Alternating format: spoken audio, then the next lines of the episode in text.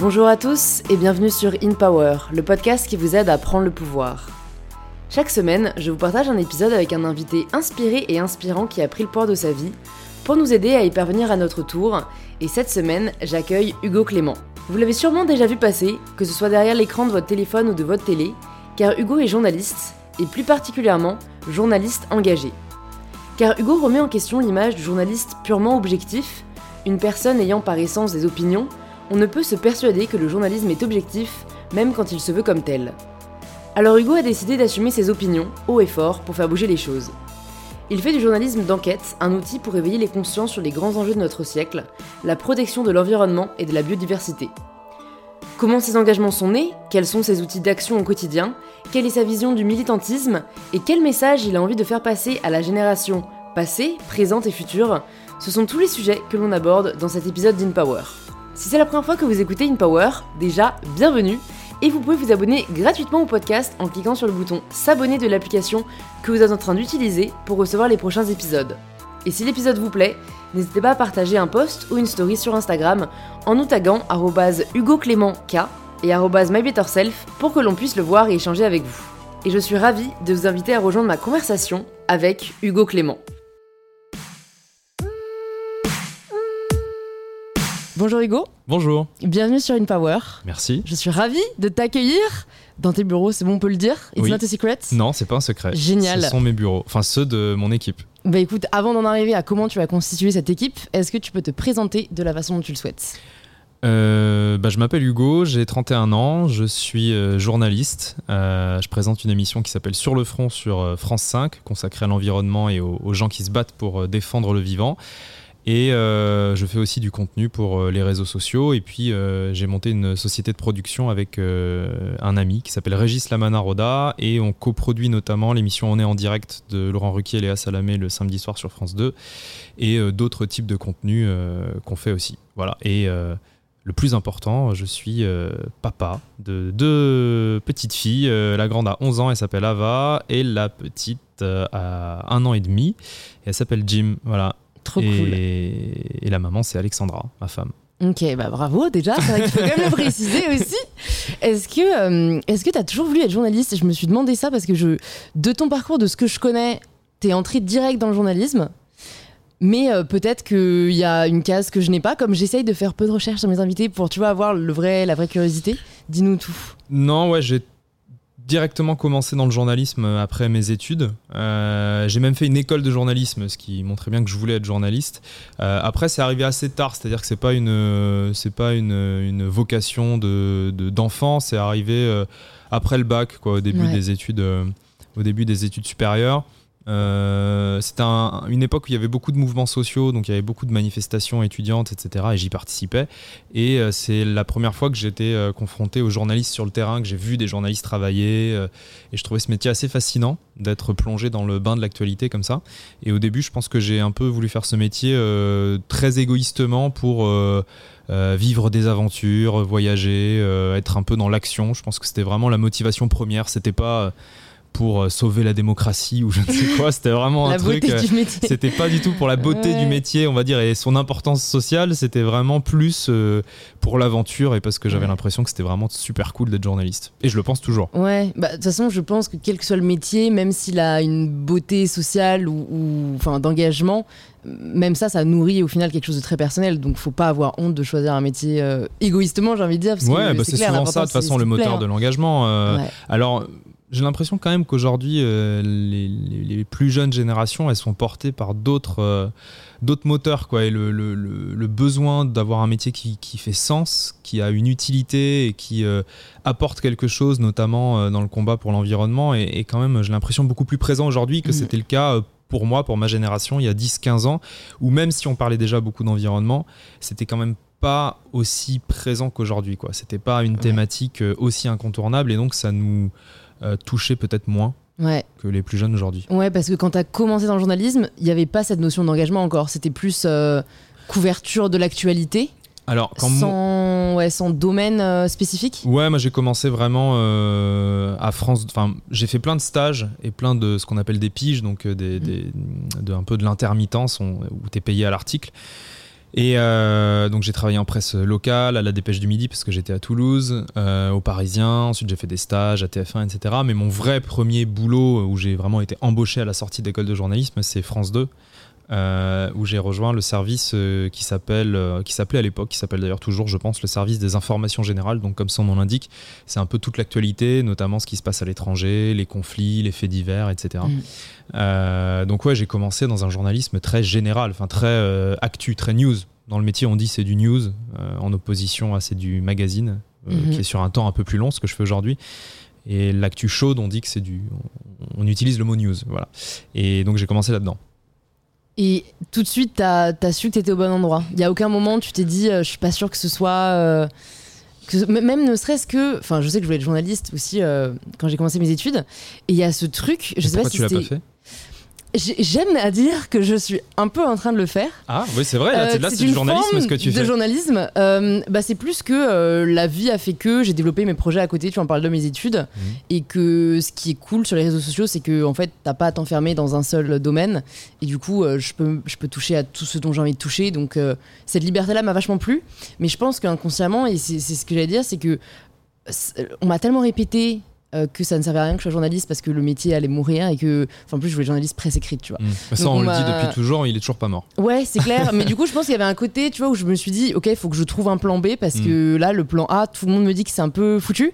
Et c'est vrai, quand t'as 18 ans, t'es voilà, t'es quand même assez influencé parce qu'on peut te dire autour de toi. Donc, euh, je pense que là, je renoue avec ça pour en l'avoir, enfin, en l'ayant mis de côté euh, pas mal de temps. Après, je sors tout juste de mes études, donc qui sait, peut-être que dans 10 ans, je serai journaliste presse écrite.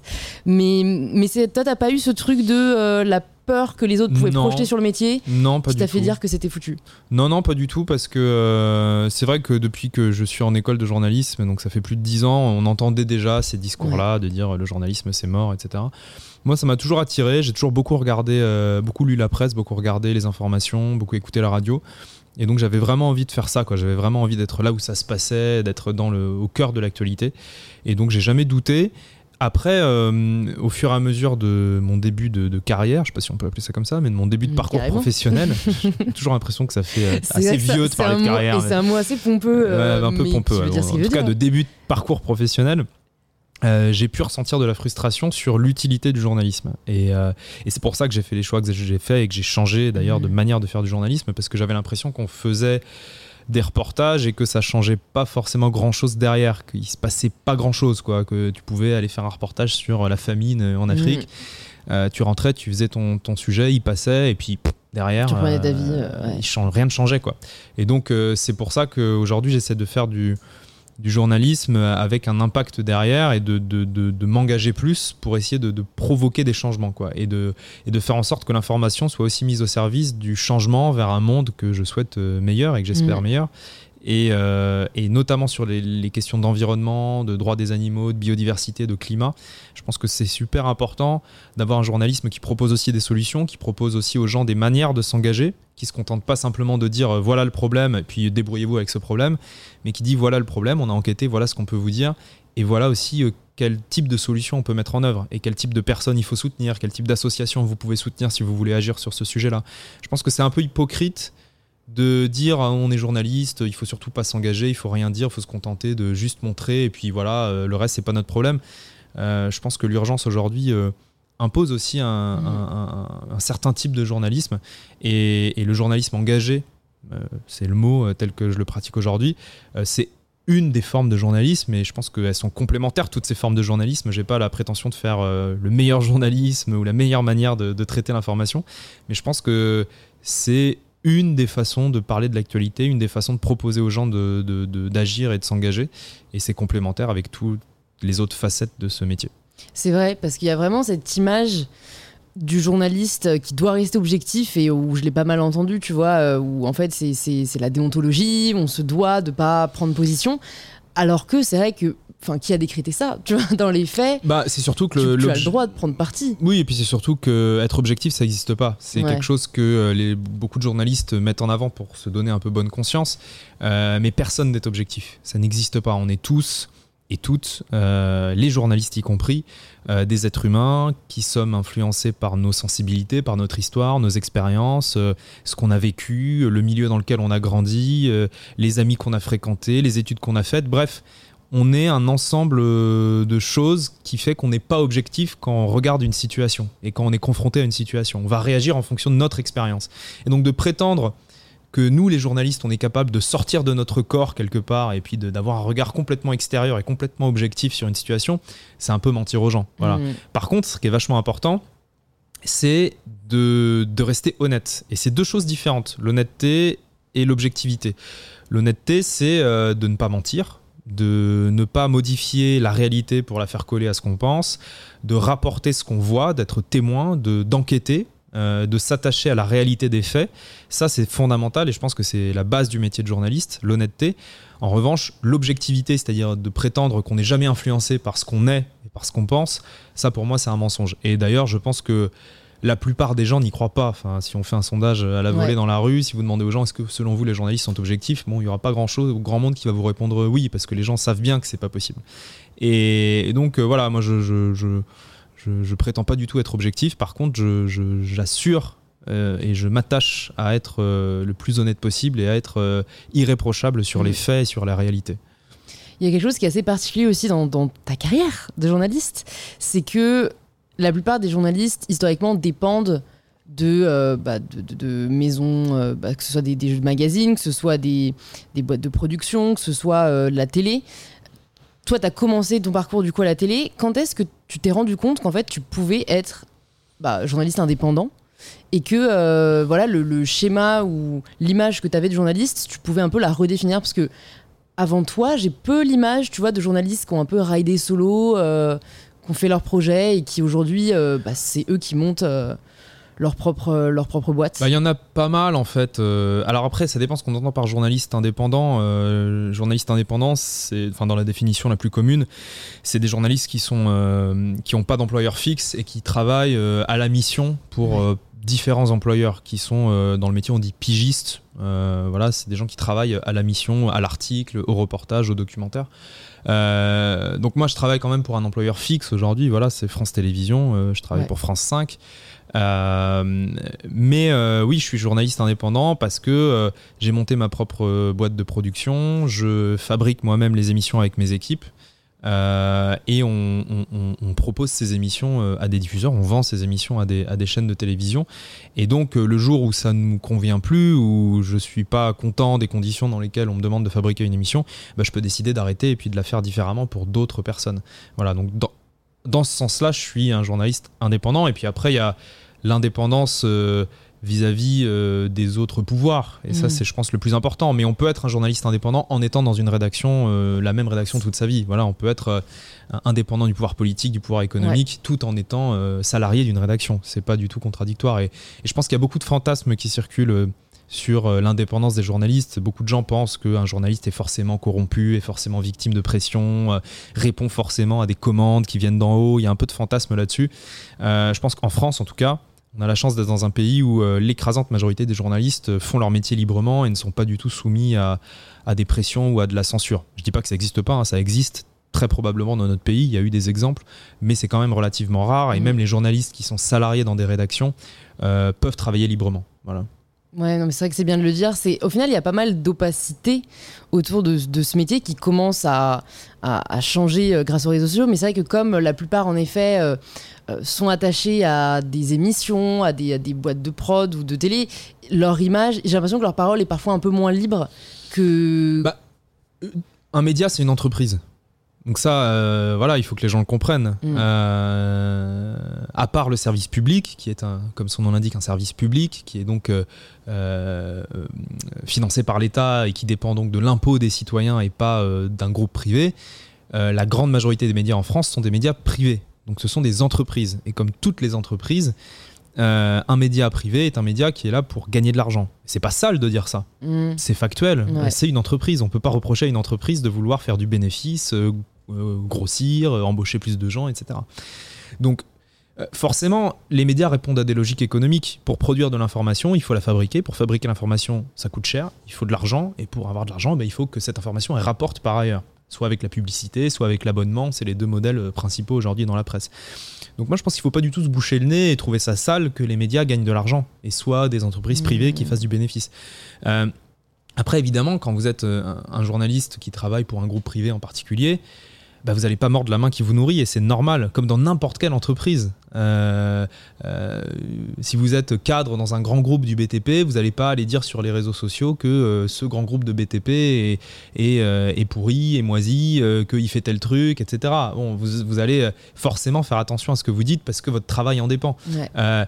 il faut pas être naïf non plus. Voilà, des journalistes qui travaillent pour un grand groupe privé qui possède autre chose en plus que son, que son propre, enfin que le média ça va être compliqué euh, de, de, de, de, faire des enquêtes ou de dire des choses sur le propriétaire qui possède le média. Et c'est pas euh, si exceptionnel que ça de se dire ça, c'est juste logique. Euh, donc ce qui garantit en fait la liberté des journalistes, c'est la pluralité de l'information. C'est de faire en sorte qu'il y ait plein de médias différents, qui, que ces médias soient possédés par plein de gens différents, qu'il y ait des médias d'information publics qui soit libre de tout intérêt privé, qu'il y ait plein de médias privés différents qui, eux, sont libres de tout intérêt public, mais qui sont aussi libres les uns des autres, qui ne sont pas tous possédés par la même personne. Parce que là où ça commence à poser des problèmes, c'est quand il y a une concentration, c'est-à-dire quand c'est euh, un grand groupe ou une grande famille qui possède énormément de médias. Euh, là, on peut arriver à une situation où on, rentre dans un problème d'indépendance et de liberté. En France, aujourd'hui, euh, il y a quand même beaucoup de médias privés différents, et je pense je peux me tromper, hein. peut-être qu'on me prouvera le contraire, mais je pense qu'il y a quand même une liberté des journalistes en France qui est réelle aujourd'hui. Euh, ça ne veut pas dire que dans certains médias en particulier, il n'y a pas des problèmes. Mais si on prend du recul et qu'on prend la situation globale, je pense que la presse est libre. Je, mm. pense que, je pense que tous les citoyens et toutes les citoyennes peuvent trouver des médias qui leur correspondent, qu'il y a une telle offre, que ce soit sur Internet, à la télé, à la radio, que euh, chaque citoyen peut trouver un média qu'il informe de, la manière qu'il juge utile et, mm. convenable. Non, mais c'est certain que, dans tous les cas, si tu critiques ton employeur, euh, c'est en ton âme et conscience et que ça peut avoir des répercussions. C'était plus sur le côté euh, engagement. Parce que, bah, tu vois, typique, je me demande si toi, au début, ton engagement environnemental n'a pas posé problème, mais euh, tu vois, imaginons quelqu'un a une émission bah, sur une chaîne, en effet, privée, et cette personne-là, sur les réseaux sociaux, commence à partager des engagements qui lui tiennent à cœur j'ai l'impression qu'il y a quand même ce truc, bah ouais, mais vu que tu dépends de l'émission, tu la représentes et t'es peut-être. Euh, bah, t'es peut-être moins libre que ce que, ce que t'aimerais, tu vois. Après, je sais pas si tu l'as vécu. Ou... Après, après c'est vraiment des choix. C'est-à-dire que euh, euh, moi, à un moment, j'ai fait le choix de, de créer ma propre boîte et de faire mes propres émissions voilà, de, de, mon côté parce que je voulais être totalement libre de dire ce que je voulais sans que ça engage personne d'autre que moi. Voilà. Et c'est ça, c'est très important pour moi aujourd'hui, c'est de d'être libre tout le temps, de pouvoir dire ce que je pense tout le temps et euh, de ne pas engager la responsabilité euh, d'une émission, d'une autre entreprise, d'un média euh, dans, ce que, dans ce que je peux dire. mais après, c'est des choix. voilà, tous les journalistes n'ont pas forcément envie d'être engagés publiquement sur des sujets. Il y a des journalistes qui ont juste envie de rapporter les faits et puis rien d'autre. Et c'est très bien. Et c'est mm. très bien qu'il y ait des journalistes qui fassent que ça. C'est aussi très bien qu'il y ait des journalistes qui prennent position. Encore une fois, je pense que c'est la multiplicité de l'offre, la diversité de cette offre d'information qui est importante. Euh, après, on peut ne pas aimer euh, tel journaliste parce qu'il prend telle position. Euh, moi, je sais qu'il y a plein de gens qui n'aiment pas ce que je peux dire sur certains sujets. C'est pas grave, mm. parce qu'ils vont trouver ailleurs ce qu'ils aiment pas chez moi. et inversement. Donc, euh, faut vraiment pas avoir peur de cette diversité. Faut vraiment pas avoir peur euh, de, de, de, de désaccords tant qu'il y a le choix et tant que tout le monde peut trouver un média qui lui convient.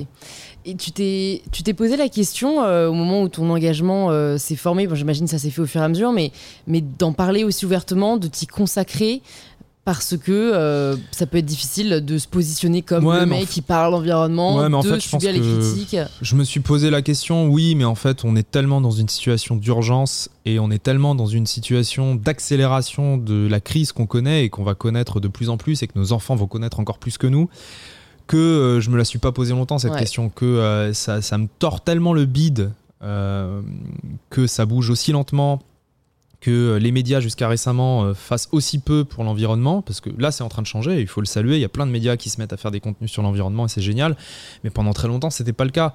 Euh, et donc euh, non, je n'ai pas beaucoup hésité, je me suis dit que c'est là-dessus que j'avais envie d'informer. Pour moi c'est le plus gros enjeu de l'histoire de l'humanité aujourd'hui. C'est le plus gros enjeu qu'on a à gérer. C'est cette question de crise de l'environnement, de crise de la biodiversité et du climat.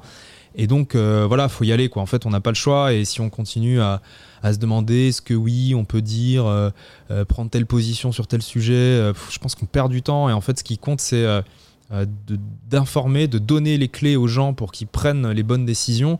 Et puis, à un moment donné, ouais, de ne pas avoir peur de, de, se mobiliser et de militer même sur certaines questions qui sont, euh, qui, qui, sont des questions qui me paraissent essentielles aujourd'hui.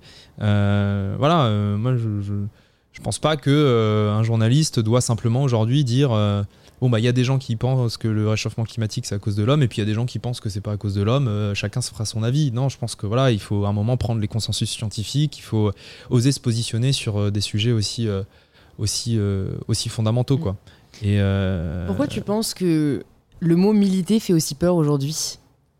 Je sais pas, parce que c'est un mot plutôt noble, euh, militer. Euh, militer, c'est défendre ses idées et c'est essayer de convaincre les gens qu'il faut changer, qu'il faut agir différemment. Donc je pense que le mot militer, il, fait peur parce qu'il est attaché à, la politique, pas au sens noble du terme, euh, au jeu politique. Euh, euh, il est associé aux gens qui militent pour un parti, pour un candidat. Et qui défendront toujours un candidat, même si ce candidat dit des énormes conneries, même si le candidat fait n'importe quoi. Il y a ce le mot militer est associé un peu à, une sorte de, secte où, où c'est des gens un peu fous furieux qui vont qui, vont considérer qu'il n'y a que eux qui ont raison, que tous mm. les autres sont des fous et que, enfin, sont des, sont des cons, pardon, et, euh, et qui, voilà, c'est pour ça que le mot militer est un peu sali par ça. Mais euh, en fait, de, par exemple, de militer pour euh, l'environnement, enfin, de militer pour qu'on prenne plus en considération les autres espèces, pour qu'on arrête de détruire des écosystèmes dont on dépend pour survivre, moi je trouve ça plutôt noble. Mm. Et je pense qu'on n'a pas à avoir honte de ce mot de militantisme, d'activisme. C'est un beau mot, quoi. Euh, et, encore heureux, encore heureux qu'il y a des gens depuis des décennies qui militent pour, euh, pour le climat, pour la biodiversité, parce que s'ils n'avaient pas été là, je ne sais même pas où on en serait aujourd'hui, et on, serait encore probablement beaucoup plus en retard que ce qu'on est déjà. Euh, c'est parce qu'il y a des gens qui ont pris la parole, parce qu'il y a des gens qui ont créé des associations, parce qu'il y a des gens qui, des scientifiques notamment, qui ont osé sortir de leurs réserves, qu'on commence aujourd'hui à prendre en compte cette question de l'environnement. On est très loin de ce qu'il faut faire, hein. attention, mmh. hein, on est à des années-lumière de ce qu'il faudrait qu'on fasse pour éviter la catastrophe, mais ça commence à, s'inviter dans le débat public et c'est grâce aux gens qui ont milité pendant des années, parfois dans le vide, parfois dans le désert, qui étaient seuls contre tous, dont tout le monde se moquait. On peut prendre la question des animaux par exemple. Euh, la défense des animaux, euh, le végétarisme, le fait de réduire sa consommation de viande, le fait de considérer les animaux d'élevage comme des êtres sensibles. Aujourd'hui, ça paraît euh, normal pour plein de gens. Mais il y a encore 20-30 ans, ils étaient très très seuls, les gens qui défendaient ces, choses-là. Les gens qui disaient euh, il y a 30 ans qu'on ne peut pas enfermer un lion dans un camion de cirque euh, toute l'année euh, pour divertir les gens, tout le monde se moquait d'eux. les gens qui disaient qu'il fallait arrêter de manger de la viande toutes les semaines parce que ça, ça, provoque des élevages intensifs qui sont une catastrophe, personne les écoutait. Aujourd'hui, ça a changé. On écoute ces gens-là. Il y a de plus en plus de gens qui pensent, pas, qui pensent pareil.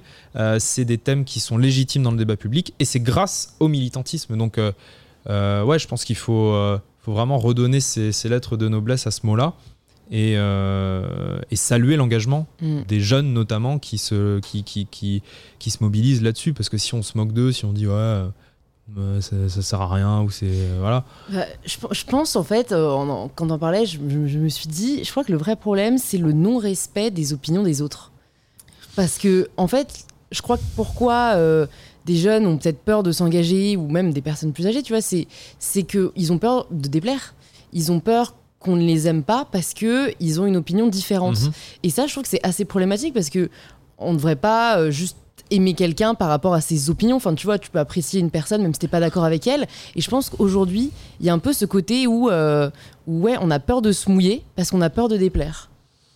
C'est vrai.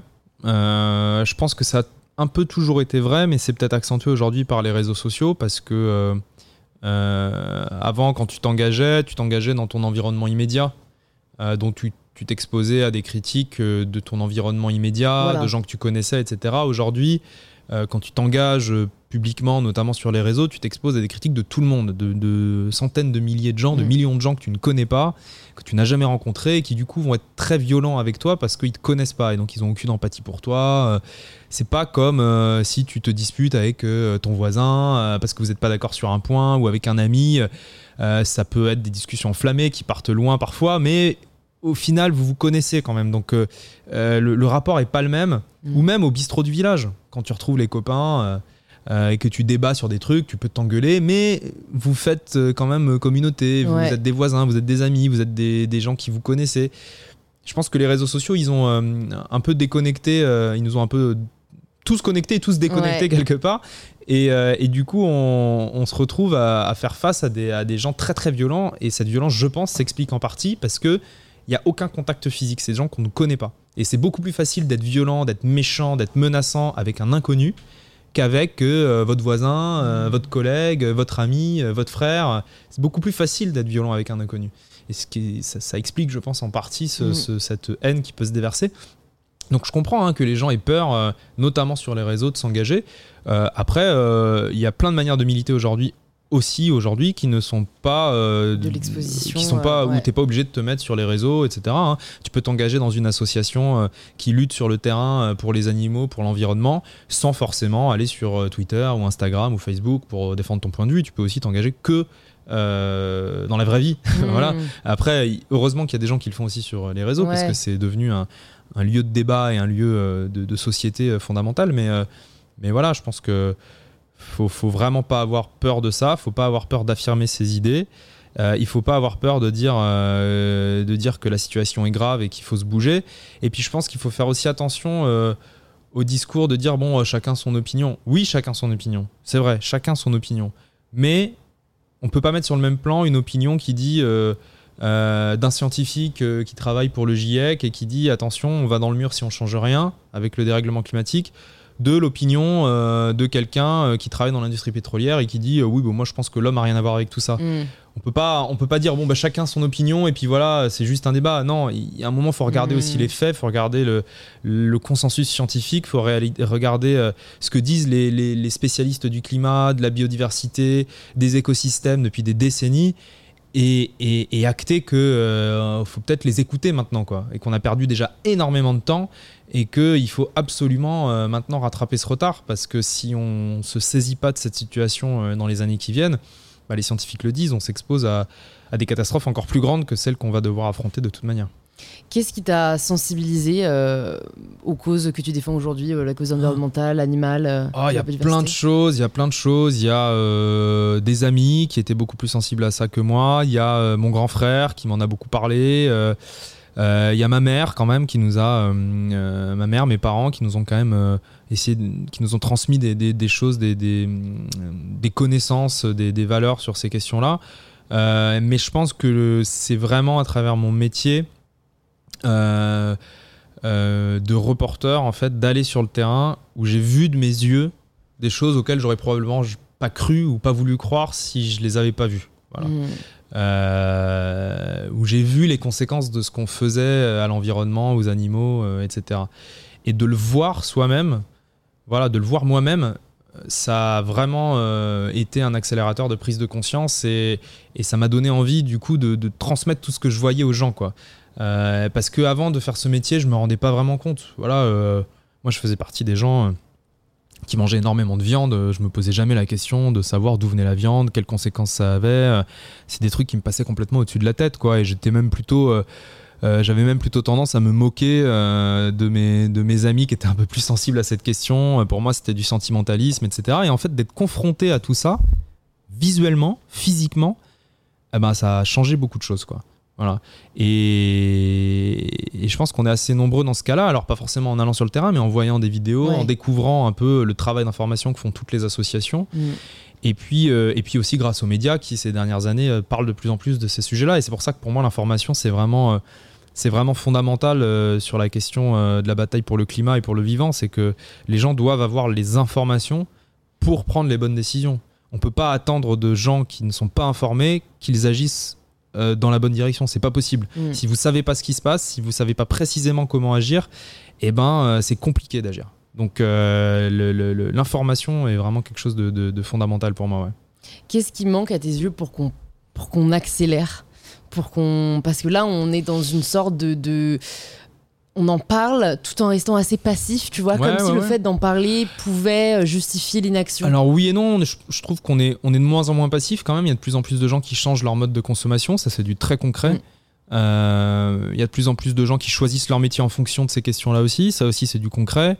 Il y a quand même de plus en plus de personnes qui s'engagent dans les associations. Euh, il y a des choses qui bougent, donc on n'est pas passif. Ce qui manque pour que ça accélère, c'est un changement massif de consommation. Il faut qu'on prenne conscience que euh, seul, on ne peut pas grand-chose. Mais si tout le monde change sa consommation, si on est des milliers, des centaines de milliers, des millions à le faire, c'est un impact énorme parce que l'industrie, c'est nous. Hmm. Les grandes entreprises, c'est nous. On, crée la, euh, on achète leurs produits. On achète ce qu'ils fabriquent. Et tant qu'on achètera leurs produits et ce qu'ils fabriquent, tant qu'on achètera euh, euh, des produits qui ont un impact environnemental énorme, ils continueront à les faire, ces produits-là. Donc euh, ça, c'est la première chose, c'est prendre conscience de notre force collective de citoyens, de citoyennes. à travers nos choix d'achat, de consommation, on peut vraiment changer les choses. à travers nos engagements aussi. Euh, le fait de rejoindre une association, c'est pas du tout anodin. C'est très important. Le fait de faire un don, si on peut se le permettre, tout le monde ne peut pas se le permettre, mais pour ceux qui peuvent, de faire un petit don. Pour ceux qui peuvent pas faire de don, mais peut-être qui ont un peu plus de temps, euh, bah, de s'engager dans une asso, euh, de participer à leurs actions, ça permet de, renforcer les associations et donc de, rééquilibrer le rapport de force entre ces assos et les lobbies qui sont en face et qui essayent de faire en sorte que rien ne bouge. Et puis l'autre chose qui manque pour accélérer, c'est la volonté politique c'est d'avoir des dirigeants, des gens qui sont au pouvoir, qui osent prendre des décisions radicales, des décisions euh, ambitieuses. Euh, parce que oui, le citoyen, je viens de le dire, a une responsabilité à son niveau individuel, à travers ses choix de consommation et ses engagements, mais on n'a pas la même responsabilité que les gens qui dirigent. Parce que les gens qui dirigent, qui dirigent les pays, qui dirigent les grandes entreprises, qui dirigent les grands partis politiques, ils ont juste à appuyer sur un bouton pour pour, euh, prendre des, décisions. Ils peuvent le faire. Ils ont les pouvoirs législatifs, les pouvoirs économiques. C'est possible pour eux de prendre des décisions concrètes tout de suite. Que nous, on ne peut pas faire, simple mmh. citoyen. Eux, ils peuvent le faire. Et cette volonté politique, aujourd'hui, clairement, elle fait défaut. Il y a beaucoup de déclarations d'intention. Euh, tous les politiques, ou presque, disent oui, il faut agir pour le climat, etc. etc. Le fait est que ceux qui sont au pouvoir, ils font pas grand-chose. Certaines choses sont faites. Il faut pas dire qu'il n'y a rien qui est fait non plus, ça serait faux. Mais clairement pas à la hauteur de, ce qu'il faut faire et de ce que les scientifiques préconisent. Mm. Là, on parle pas de militants, d'associations, etc. On parle de, scientifiques qui disent aux États, aux entreprises, c'est maintenant qu'il faut agir, sinon ce sera trop tard. Et ben, on n'a pas cette volonté politique-là aujourd'hui.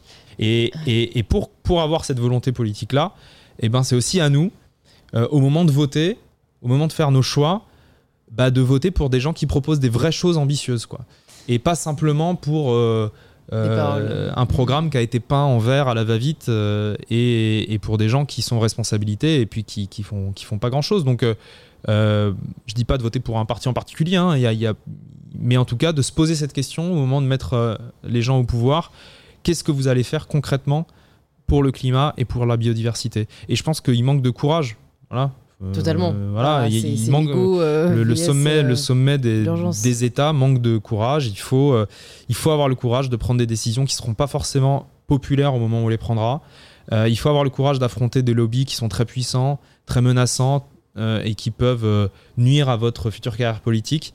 Mais je pense que c'est la responsabilité historique des gens qui sont au pouvoir aujourd'hui et qui le seront dans les prochaines années de, faire ça parce que sinon, bah, on en payera tous le prix. Bah, c'est sûr que à la base, la politique, c'est quand même l'envie de faire bouger les choses et de servir le peuple. Et aujourd'hui, c'est le meilleur moyen de le servir. J'anticipe la question qu'on aura forcément dans les commentaires. Pourquoi est-ce que toi, tu t'es pas dit que c'était peut-être là où du coup il fallait que tu agisses en politique parce que tu pourrais appuyer sur ce bouton? Alors, parce que je pense que c'est pas le seul moyen d'agir. Euh, je pense qu'il y a plein d'autres manières d'agir en dehors du monde euh, du jeu politique, en tout cas. Euh, comme je le disais, je pense que l'information, c'est un des piliers de, l'action euh, euh, on a besoin euh, que tout le monde sache ce qui se passe et que tout le monde sache comment agir. Et ça, c'est vraiment un, truc crucial. Donc, j'ai l'impression aujourd'hui, moi, à mon niveau, avec mes compétences, avec ce que je sais faire, d'être plus utile en tant que journaliste, en tant que présentateur d'une émission, enquêteur sur des sujets environnementaux, en tant que passeur d'informations vers le grand public, j'ai l'impression d'être plus utile comme ça que en m'engageant en politique et en étant un énième candidat dans le jeu politique. Peut-être qu'un jour je le ferai, hein, peut-être que je m'engagerai un jour en politique, j'en sais rien, il faut jamais dire jamais parce que en général les gens qui disent jamais, après on leur ressort l'archive euh, quelques années plus tard, ils ont, ils ont l'air de cons. mais, euh, mais, euh, mais en tout cas aujourd'hui, voilà, c'est pas là que je me sens le, le, plus utile. Après, j'encourage vraiment le plus de jeunes possible à s'engager en politique, à pas hésiter, voilà, à pas hésiter à militer. Et, Pour les bonnes raisons, ça manque. Et, on peut s'engager en s'engageant en politique, mais on peut aussi s'engager et je pense même que c'est au moins aussi efficace, voire plus, dans des associations mm. euh, qui font de l'action concrète sur le terrain euh, et qui obtiennent des résultats concrets. Et là, on est vraiment dans le concret, quoi. On n'est pas dans le, militantisme purement politique. Donc, euh, vraiment, la clé, c'est l'engagement. Il faut, il, faut, il faut y aller, il faut pas hésiter. C'est maintenant que ça se passe.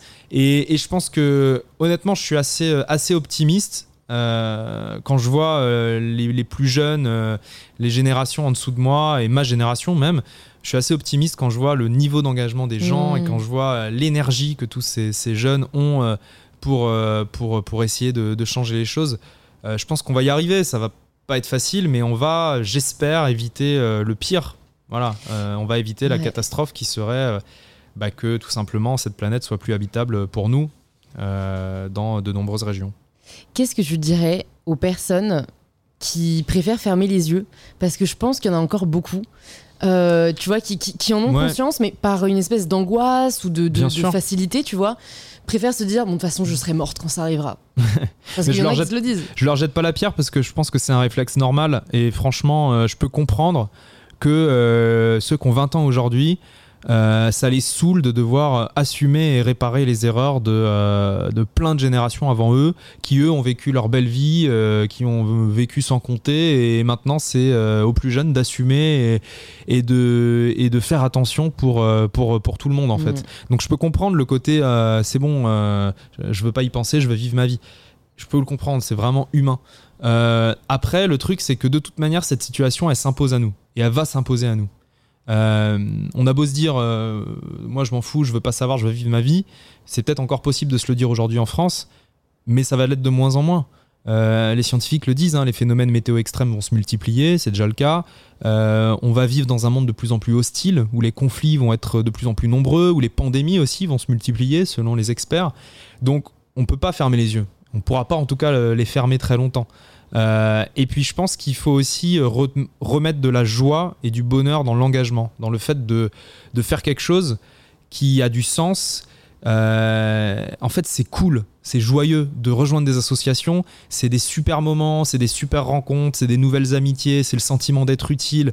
Et il n'y a rien de plus jouissif et de plus générateur de bonheur que le sentiment d'être utile et de faire un truc bien et pour le bien commun. Et je pense que ça, ça doit être le moteur. Faut pas que ce soit triste mm. l'engagement écologique. Faut pas que euh, euh, s'engager dans des assauts, militer ou défendre euh, des choses, ça soit vu comme quelque chose de triste, de chiant, de oh là là, on va de déprimant, de déprimant. voilà, c'est l'inverse quoi. Et moi, tous les gens que je rencontre dans ces associations, tous les gens, tous les jeunes que je rencontre qui s'engagent, c'est des jeunes heureux, qui pétillent, qui sont pleins d'énergie.